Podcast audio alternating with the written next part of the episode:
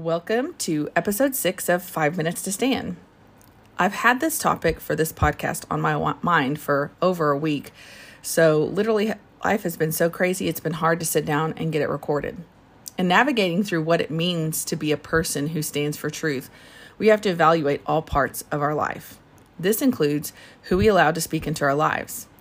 I'm one of those weird and unique people for so many reasons, but the one reason specifically I'm going to address today is that I desire to walk in authority and honor those who God has placed as leaders in my life. But I also don't mind doing something that is right, even if the leaders don't. That's where I get into trouble. If we do not have a solid person speaking into our life and giving us advice on how to proceed with different things, it can really hinder what God is trying to do. I was recently recently watching a podcast that talked about this to some degree. In my attempts to get this very podcast recorded, I've actually acquired more things that I feel like will offer helpful information to you.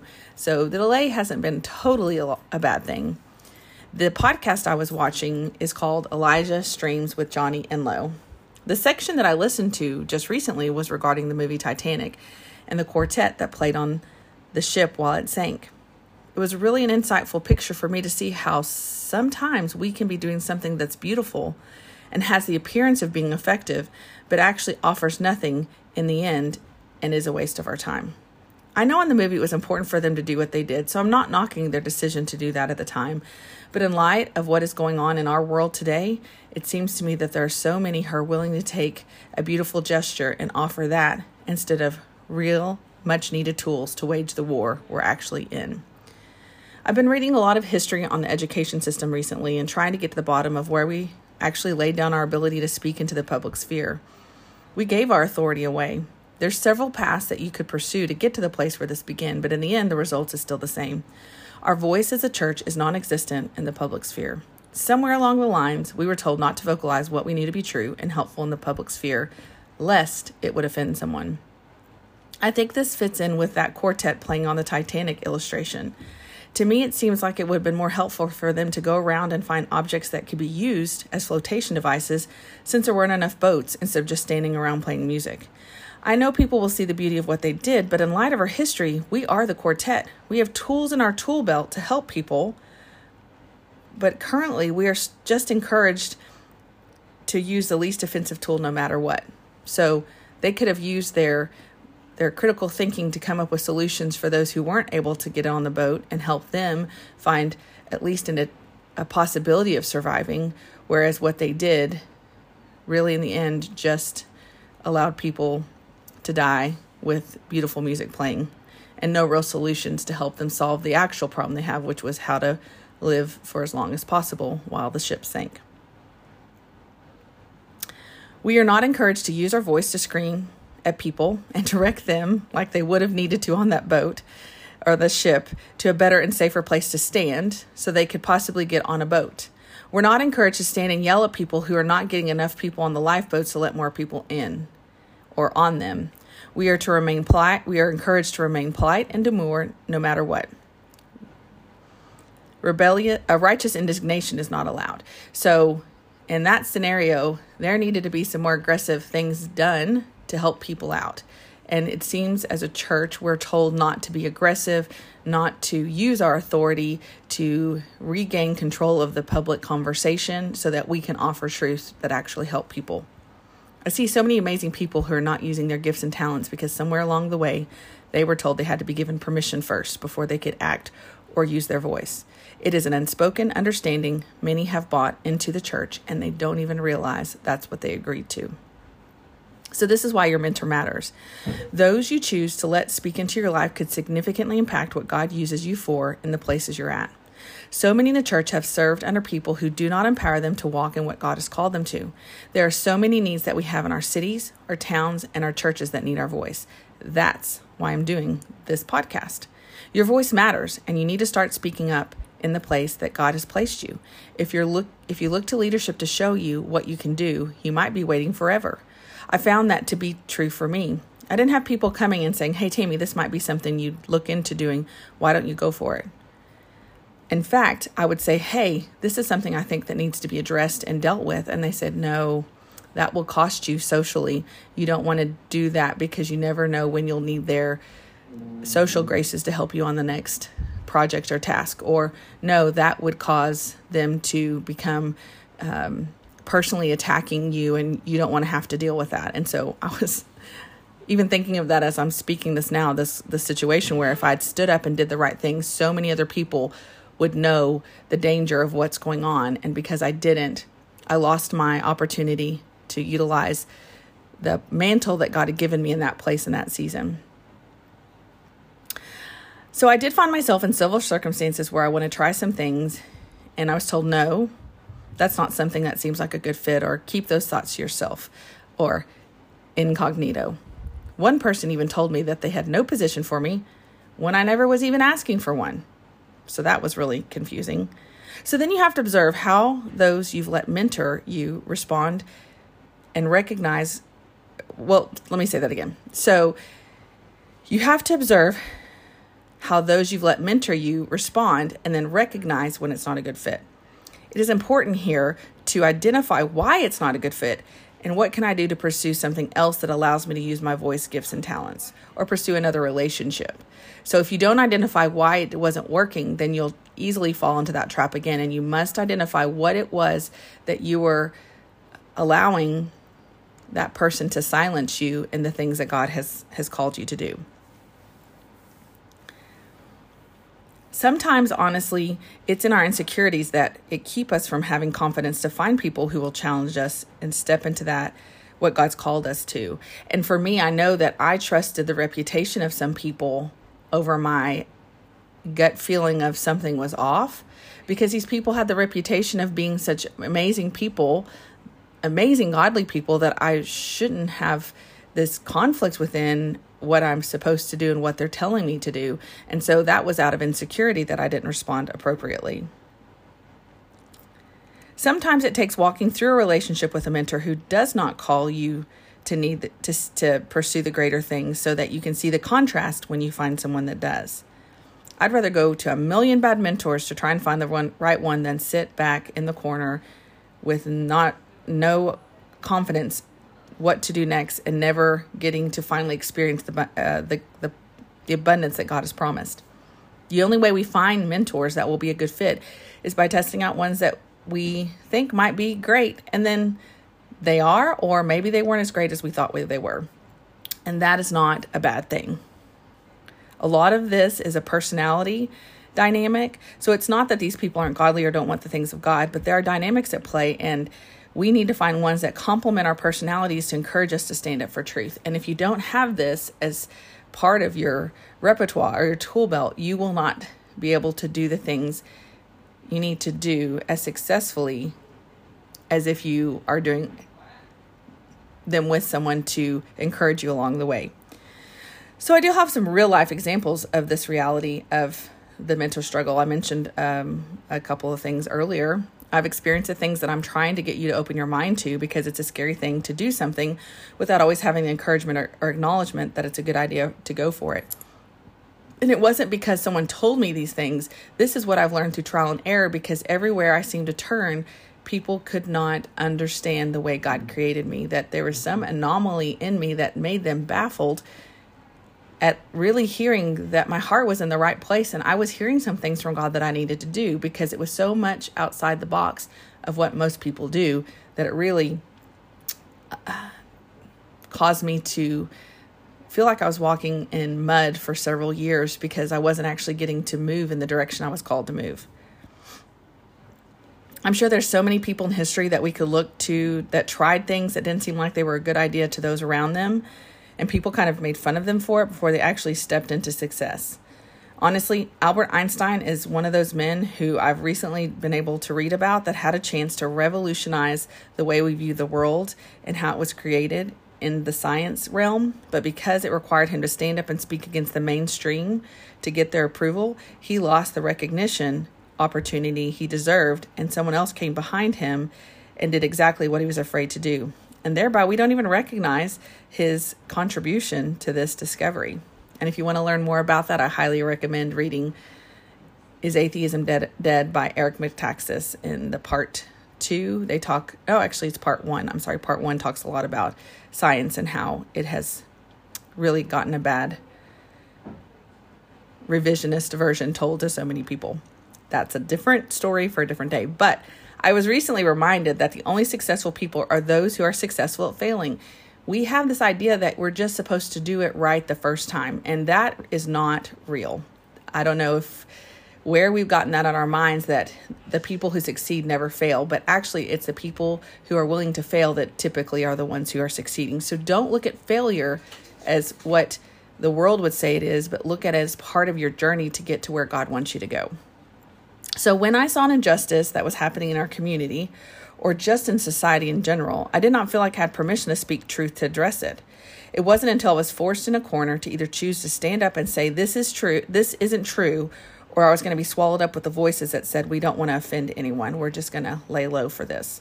I'm actually working through the book Tactics that I re- recommended an episode or two ago with my teenagers, teenagers right now. One of the comments Greg Koukl made in chapter two is that we, in chapter two that we read, was that the arguments are arguments are good and dispute is healthy. They clarify truth and protect us from error and religious despotism. When the church discourages principled debate and the free flow of ideas, the result is shallow Christianity and, sin- and a false sense of unity. No one gets any practice at learning how to fill contrary views in a gracious and productive way. The oneness shared is contrived, not genuine. Worse, the ability to separate wheat from chaff is lost. When arguments are few, errors abound. So, interestingly enough, I noticed that our former church had posted a black square to give a shout out for the oppression that George Floyd, or the perceived oppression that George Floyd faced in his arrest and subsequent death in May 2020. No correction or knowledge, acknowledgement was made that it was done after the fact, but I saw it and I was baffled and wondered why. Why would they take such a bold stand when I've never seen any stand come from them before? It was offensive and frustrating that they could do something so vocal and never once acknowledge why they did it or why they shouldn't have done it. One thing I've learned in the last two years is how many people are willing to buy into what people say about them. No one thought, hey, let's see what actually happened because we were there, we weren't there, and all we've seen is a clip of the entire circumstance. And so that's only part of what went on. We only know part, so we really can't make a really accurate judgment. Let's see what actually happened before we declare and protest racism. Because I guess what COVID had started to do and all that happened before, where people just started blindly falling wherever they were led. So it broke my heart to see that my former church had jumped on this social justice bandwagon and promoted an idea that was unsubstantiated. In fact, all the officers of the officers that were charged racism was never even a topic of discussion that we later saw in the court system. There have been many leaders within the church that I've seen stand up and cry out the same message of oppression and injustice, the privilege and power of social justice movement, but where are they now? It's all crickets. I don't know of anyone, but maybe one or two, that have retracted their statements. I've not heard one of them say, you know, I really thought this was the path forward, but I've learned something better, and this is now how we should go. Because it lines up with what the Bible says about how we are to approach these topics relevant in our culture. So, two things are at play here. They've changed their mind and they don't feel the need to correct the misleading statements, hoping no one will notice, or that they may have probably misled a lot of people and they don't recognize the gravity of their impulsivity to jump on a social justice movement that was not founded in anything but emotion and passion. Or the second thing is they could be in agreement with this toxic ideology that has infiltrated the church. I share the story of the black square because that is when I found my voice. Not too long after I was told by leadership that, or not too long after that black square incident, I was told by that same leadership that I needed to be careful about expressing myself too much on social media. Now, I don't know if they were addressing me specifically or if that was just the blanket statement they told everyone. But it was unsolicited advice given to me at a time when I didn't know where they stood. And I didn't ask for their advice because they weren't showing me how to respond to the culture that was begging for answers to questions that no one could seem to find real answers based in truth. If I'd seen the example modeled before me how to stand and speak truth into the social circumstances that everyone was seeking answers to, I would have had a better idea of how to do it. But the silence was deafening. I knew no one really standing up for what it was except regurgitating the lie that everyone was buying into hook, line, and sinker. Now, just because I didn't see it doesn't mean they weren't doing it, but I was seeking it and looking for someone to give me a shred of hope that someone else was standing up for the things I saw happening in our culture, and I, I couldn't find it. Now, I try to engage in conversations because of this it, as much as I can on this topic, but the more I read and the more I understood what was, or the more I read and the more I understood what was going on in the situations people were crying, crying foul about, I realized that most people didn't understand what they were talking about. So then I try to engage in conversations, asking clarifying questions, hoping that I might get to some place of understanding or at least help them to see maybe they haven't really gotten the full picture and they really need to think about what they're speaking on. But unfortunately, not many people really ever got past the offense of my questions. But I felt during the season I had a crisis of faith that these leaders I looked up to and respected were silent and they weren't giving me any indication on what I needed to do as a believer in these situations. There were hints every now and then of how things might be understood, but was never direct and clear. When I began to realize and learn that something needed to be said and somebody had to stand up, I just started standing up, not knowing why, but knowing that I needed to. I then began to learn that there was almost this silencing of the church because we were told we cannot be offensive and our message would be received better if we remained seeker friendly and didn't call out people for the depravity of their sin or the depravity of the choices that they are making that is causing their life to ultimately be miserable. We were just said, or we were just told to coax them and love on them, or comfort them and love on them. There were days when I really didn't know if I was doing the right thing. I obviously asked my husband, and he was on board with me standing up and speaking truth. He didn't really like it because he doesn't like that kind of attention, and he saw, but he saw what God was doing with my voice, and then it mattered. When the messages began, it came in when the message began, it came in saying that they appreciated, well, the private messages when they came in, they were saying that they appreciated me for being vocal, or even in person, they would say that they they needed to hear those things so that they could find their way to speak up and know that they weren't alone. So it was interesting on one hand that all the leaders I looked up to and craved their approval and affection were silent, and some even withdrew and cut me off. But there were enough people God brought my way to encourage me until I found some voices that did appreciate the stand for truth that I was taking. I was in my hometown and this lady tried to reach out to me, but had some troubles getting in contact with me because we changed phone numbers and we're not the easiest person to always know the best way to contact. So we finally got together to meet for lunch, and she told me she had wanted to meet with me for some time, but she didn't have my number. So she told God that if she didn't connect some way with someone to help me get connected, us connected, she was just going to give up. And that day, a lady ran into her that knew my number and was able to connect us. It was awesome. I really didn't know what to expect at the lunch because I've had many of these lunches and it never typically went well where people were excited to tell me what they had to say. So I was a little apprehensive.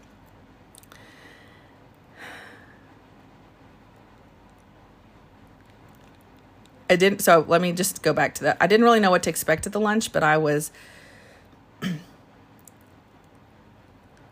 I was going to trust that God had given, I didn't realize the gift that God had given me in this woman.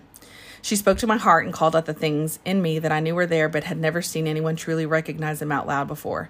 It was like all those times I had had to fight to stand up for truth and was rejected and criticized and canceled in some way.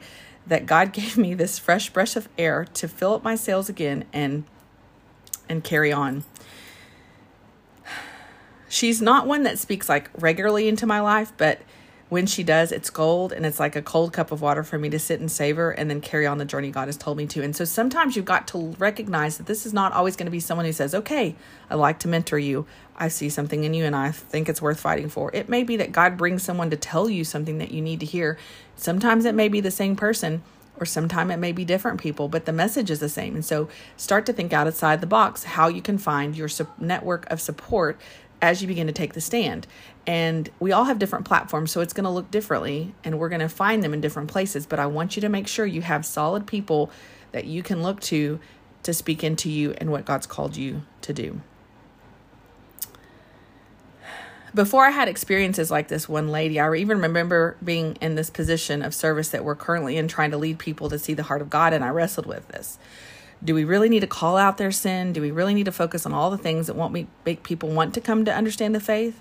Part of this battle was because I was in some situations where the weight of doing the right thing to seem to be more important, like the weight of doing things right seemed to be more important than the weight of understanding God's heart for us.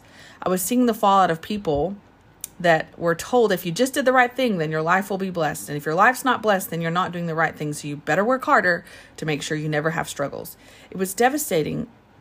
It was miserable and unlivable. And so many people gave up because they weren't willing to put this unattainable goal that never seemed to give them the satisfaction of knowing they were approved, accepted, and loved by God unconditionally. I was ready to set them free and show them the life God had offered us and not striving and struggle to obtain something He had already freely given us because we can rest in his acceptance and love because it's full and complete from the moment we're born to the moment we die and all the time before and in between and afterwards through eternity. I'm still working on that, but I know it's worth fighting for because people's hearts matter. And we are fighting for and struggling and wrestling for a way for them to help them understand the heart of God is worth fighting for them, or it's worth fighting for. And I think some of that comes from understanding our lack and where we fall short. And that requires us talking about difficult things like sin and disobedience.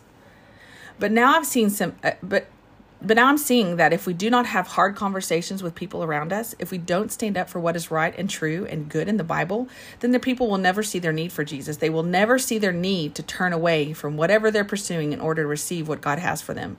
It's in recognizing our lack or our inability to do anything on our own apart from the generosity and mercy of God that we are lost. So, to bring it back around, it's like for me, I broke free of the mold that I was forced to take on, even though I didn't know that's what it was. So, when it came around to recognizing that there was something that we could do to stop abortions in our city, there was nothing that was going to stop me to do it. But then there were crickets. I couldn't find anyone around me who was willing to join in the fight. There are people who are passionate about this topic, but they didn't have permission to join the fight. And I beat my head against the wall trying to figure out what I could do to raise up something in people who I knew agreed with me, I knew agreed with what the Bible said, but they did not have the freedom to do it. And it baffled me. So I'm processing all of this, realizing it wasn't that they didn't have the freedom to do it. It wasn't, it was that they didn't have the freedom to do it on their own. And it was much worse than that. Their leaders that they had let take over the authority position in their life, which we all need, had silenced them and said, You're not to move in this way. Don't make a fuss. Don't get a target on your back. When we as a church do not encourage our citizens to register vote to vote, that is a bad place to be.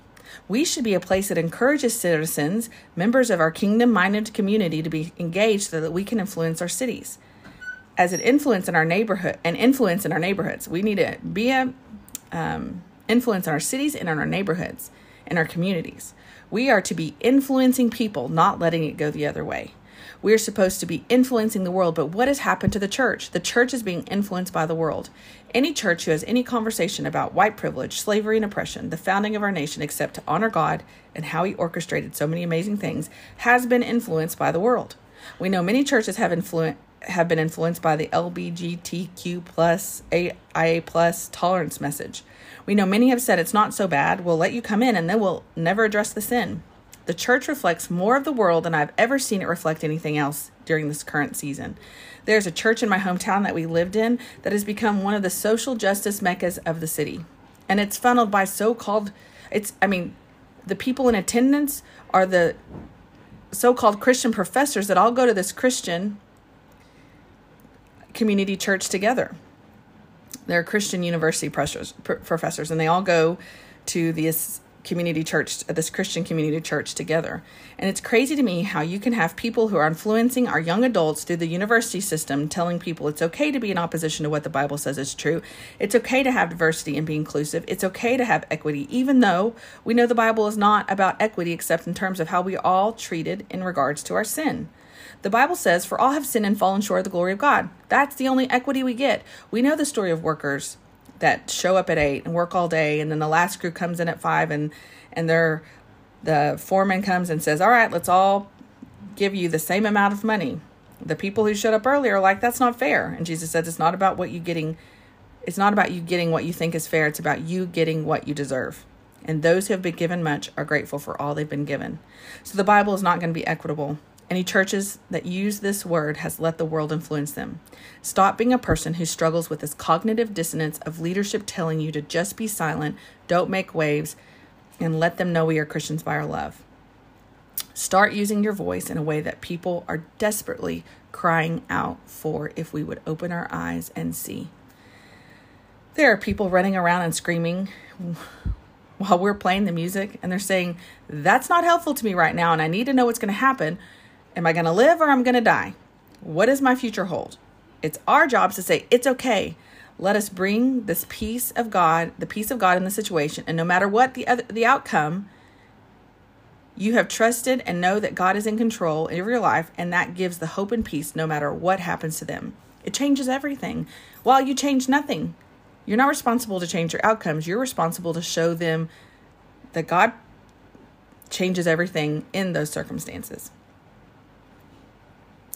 Then, at least at the last minute, their life, they'll hold on to living it with hope and knowledge for who God is. And the illustration breaks down a little bit. You know, I mean, all those people were trapped down below. What do you do with all those people? I mean, we really can't take it to the fullness of it because it is just an illustration. But if I'm sitting around playing and doing my thing that I think is working without being encouraged to look around and see what is needed, and others don't understand why I'm doing it, it doesn't matter that I'm bringing glory to God through my act of worship. And that can look through music, living, serving. There's so many ways of doing our act of worship. But if we're not keyed into the culture around us, we can be just modeling what our leadership has done and said, and, and doing, pretending like it doesn't exist. Their need, their hurt, their pain, their suffering is not is not real because we're just focused on our response to God. And again, the illustration breaks down a little bit, but I'm seeing the church talk about a message that doesn't provide the answers that people need. If I'm struggling with homosexuality, what do I do with that? I feel this way. I felt this way all my life. The world tells me it's normal and I'm miserable. What do I do with that? We need to be offering that more regularly and more freely as a church and not just giving topical messages that make the majority feel good and encouraged for the most part. Again, I'm not saying every person is this way or every church is this way. I'm saying there's a general attitude and approach to life that has becoming more worrisome because of what the church is not encouraging its members to do. And I even was studying like Ephesians where it says that we are the church. We don't go to a building for the church. The church comes into a building together to gather.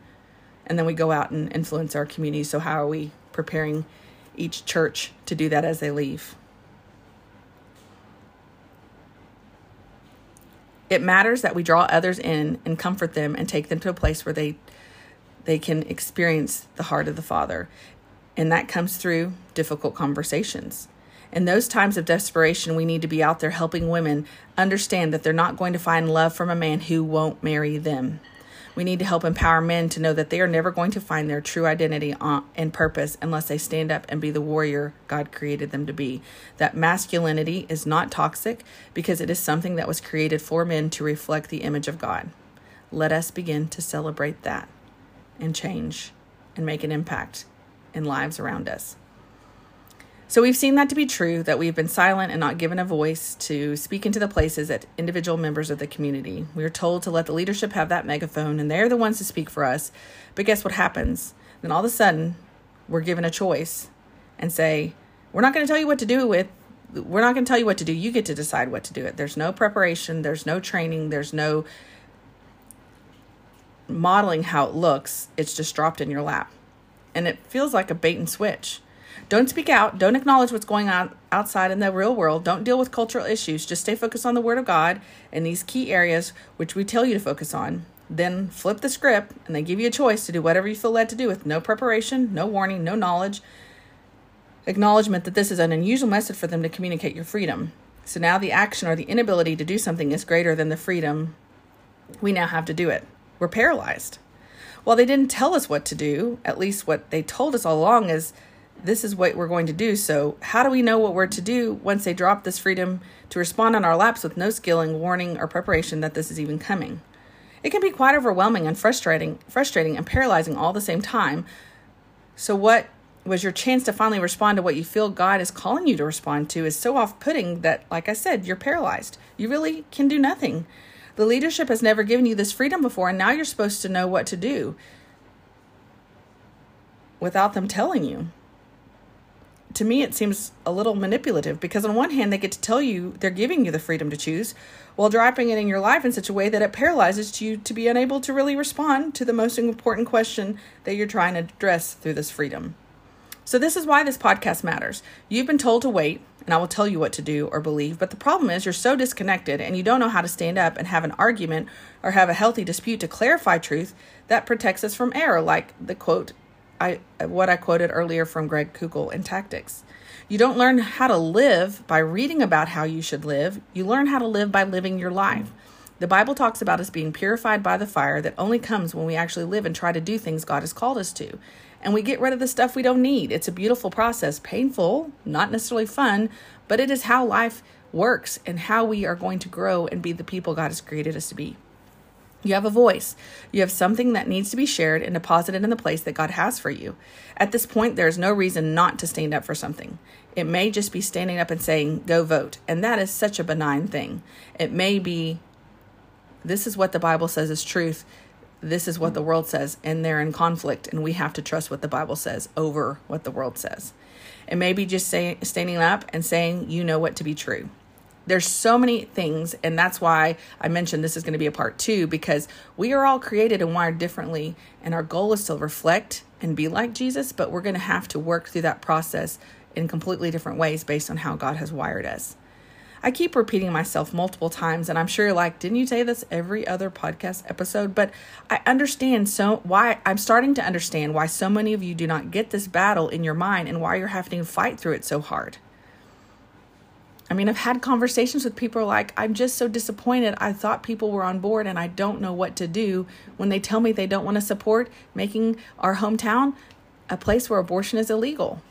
It seemed like such an obvious thing we were all going to be on board on and the conflict and the and the rejection of this idea was so off-putting it knocked a lot of us on our feet and so I know that we're having to work through this process as well. And I hope that this helps you understand to some degree why you feel the way you feel if you're trying to stand up for the first time and it feels miserable and frustrating and weird and off putting and all those things. A friend of mine reminded me just the other day that there were actually many Jews who helped send fellow Jews to concentration camps during World War II. Our minds cannot wrap around that because that's what happens when you don't stand up and learn to use critical thinking that God has given us. We become accessories to those who are being led away to the slaughter. I think most of us realize that just because people look like they're living the good life, we know they're struggling based on how many people are on antidepressants and battling through depression.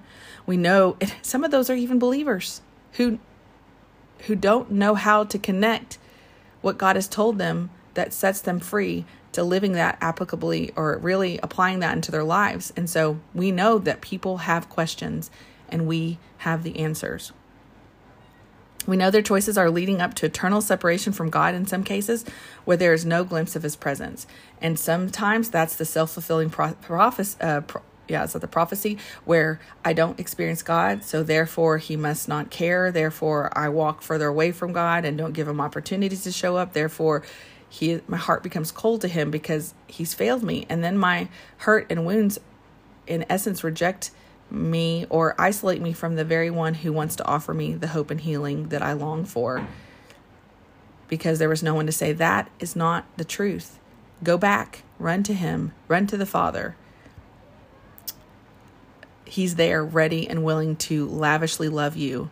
We just got to get all the protective measures out of the way.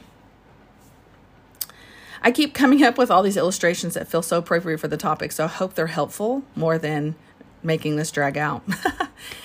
um, it's like those who want to run our country without God being the center of it. It's falling apart and it's on fire. There's nothing really going well, and we can trace it back to where this shift happened. So many people were benefiting from and are still benefiting from the culture of the Christian worldview that they don't realize that as they are shoving it out of the forefront and trying to get it out and sterilize it from the public square, they are depriving everyone of this understanding of who God is, they're actually creating their own destruction. They're preparing their demise. So, our job now is to restore that beautiful foundation that has allowed us to live in such an amazing nation. I am rereading through this book called The American Covenant by Marshall Foster, and it talks about how our nation was founded on a covenant with God. Never at any point in the process did the founding fathers ever feel like America was going to replace Israel as God's chosen nation. Never did the founders ever want our nation to be a Christian state which does not allow for religious liberty. Our founders created a Christian nation because we know that if we do not understand our inalienable rights given by God, then we cannot walk in freedom and we cannot truly experience the life that we were created for. I'm also, or I just also recently finished this book called The 25 Lies Exposing Exposing Democrats' Most Dangerous, Seductive, Damnable, Destructive Lies and How to Refute Them by Vince Everett Ellison. And some of the things he said were so, so profound, it had nothing to do with the destructive evil practices of the Democratic Party. It actually had to do with some things about a famous person in history I heard about. I do know that the Democrats have played a big role in some of and most of what is going on in our nation, but the Democrats can't get all the credit. So we have to be careful not to dismiss all the other powers at work passive Republicans have not helped, weak and ineffective leadership has not helped. But in this book, he explains how Martin Luther King gave, Jr. gave his I Have a Dream speech and how off it actually was. You're thinking, what? Martin Luther King Jr.'s I Have a Dream speech is not helpful for people? It's so powerful. It offended me. I'll be honest, I was offended. I was like, how can I even wrap my mind around this? We've grown up knowing that this is one of the most monumental moments in our civil rights movement to give up the people that the actual worth and value they've always deserved and deprived of by some of our laws and practices in our history. He said this wasn't true. So as I'm reading this, I'm just blown away by what he's trying to get me to understand, to wake up from that cognitive dissonance of what history books in my social studies class and basically everyone I know has ever said. He said that it was off because no one could give us freedom. We have freedom solely and completely because of God. The problem is, and here's where I've taken this even and to another level of understanding for me. This is not what he's necessarily said in the book, but this is what I'm seeing is that, or maybe he even said it, but I'm going to go off a little bit here. They always were looking, people will always be looking for a master. So we know in Romans it says we are slaves, but God has given us our freedom. So even though we're free in Christ, we're still slaves to God. It doesn't matter where we are in life, we have freedom because God has given it to us. But if we choose to be slaves and sin in our flesh, which talk, you know, I said talks about in Romans, we're always going to be seeking a master control us. So many people have been told a lie that they don't have freedom and they need the government to give it to them. That's his takeaway. What will you do to start speaking that message to so many around you who are not black or not white or doesn't really matter the color because that's not what this is about, but they don't understand that they have freedom because God gave it to them and it's waiting for them to receive it. I mentioned this already, but we're studying the book of Ephesians, and I heard something that was really amazing. It blew my mind by Skip Heitzig. He said it was interesting as God gave Israelites the promised land and told them to take hold of it. You got to clear out the enemy and take hold of what is yours. This is your inheritance. This is a blessing that I give. I gave. I'm giving you. Interestingly enough, we read about how they took hold of what they've been given, and we're thinking that's awesome. We know that they didn't get rid of all the high places and in their promised land, and that caused them problems later on and probably still causes us problem because of their inaction to take hold of what God had given them to claim their blessing. But what is interesting is he said that God gave them around 300,000 square miles of promised land that was theirs completely. It was their inheritance. Unfortunately, they did not walk in who God said they were, and they did not take hold or claim all of their inheritance and left so much untouched. How much untouched, you might ask? They actually only conquered and took hold of 30,000 square miles. Actually, 10%, about 10% of what their actual inheritance was. How many of us are not standing up and taking hold of the inheritance God has given us because we're told we're not allowed to speak up? That we have to speak truth and clear away some of the the giants in our own land, and our own belief system that keeps us from inheriting the identity that God has given us in Him. I know this is a lot, but who you allow to encourage you to do what God has told you matters. And I'm going to talk about this more in the next podcast. So join me and hang on. I'll get to it as soon as I can. I've chosen some more, I've really chosen some poor mentors in the past. They were women that people thought the world of and still do. But for me, they gave me an ability to have some they gave me some ability to have some covering, which I honestly needed. But I realized their covering was keeping me bent over, and I had to step out under it and move on. It was the hardest thing I had to do because I needed someone who could see what God had called me to and would encourage me to do it. And I felt like these were my big sisters that God had given me. I always wanted a sister, I only had brothers. So, on many levels, it was really hard for me to let go once God brought it to my attention. I cannot tell you how freeing it is to get, and, and let me be honest, some of them they let me go before I let them go. So it wasn't like I was the one stepping out they walked away and i had to learn how to receive the message given as not as rejection but as a blessing because god was allowing me to step into something that would allow me to stand tall and walk in the authority he had given me. But it was a harder thing to do because i need someone who could see what god had called me to do and would encourage me to do it. I cannot tell you how freeing it is to get under someone who wants you to walk in freedom and wants you to experience all that God has for you, like that lady who took me to lunch. Hmm. So many leaders and so many people we place in leadership positions over us want us to experience what God has for us, but they're afraid and they don't want us to get too far away from the safe zone because they can't rein it back and it could get dangerous. God is not safe. He doesn't call us to do things that are safe. He calls us to take risk and live by faith.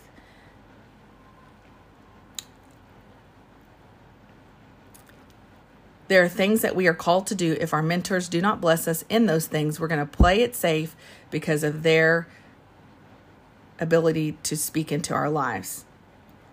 And that will then lead us to do the predictable path that never gets us too far off to the right or too far off to the left. And we're just like these poor Jewish people who have created the fences around themselves through the Talmud that they don't know how to enjoy the life God has given them. And so the Talmud was written during the silence periods when God was silent and they were so afraid of messing up again, they created all these rules to keep them from working on the Sabbath or eating the wrong foods or doing things so that they really have such a limited life.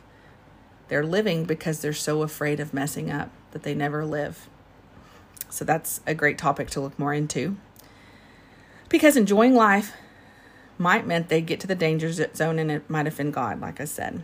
I wish I could know where I received this encouragement that I'm about to share with you or where I began to understand this because it just all of a sudden it was there and I don't even know where it came from. But one thing I have found is that God would rather fix our mistakes because we're pursuing Him with all that we have and standing up for truth than He would like, than He would prefer us to stay in the corner and play it safe. It reminds me of the parable of the talents. That one guy that buries what the landowner gives him loses it all because he didn't do what the owner asked him to and he played it safe. So, your five minute challenge is to spend some time with the Lord and ask Him, Where are you playing it safe? And where has He told you to take a stand? And go in, go not only and claim your own inheritance, but speak life into those who are needing answers. They don't even know the question they're needing to ask yet. Also, ask the Lord to show you who would challenge you to walk in those things He's called you to, and maybe someone that's not helping you get there. Ask Him how best you can navigate out of that relationship so that you can have the space to walk into one that will encourage you to do the things God has asked you to do. Don't forget to check out Tactics. It's an awesome book to help you give confidence to walk through some of the conversations that you're, need to get, you're going to need to have along the way. It's worth it and so satisfying to know that you put your faith in God and He showed up and delivered just like He said He would. So many people need that and are waiting for you to be the one to speak into their lives. So go find out what that looks like for you to do as you learn how to stand and position yourself under people who will encourage you to do those things that God has called you to do. So find a way to take your stand. And I pray blessings over you as you do it. Until next time.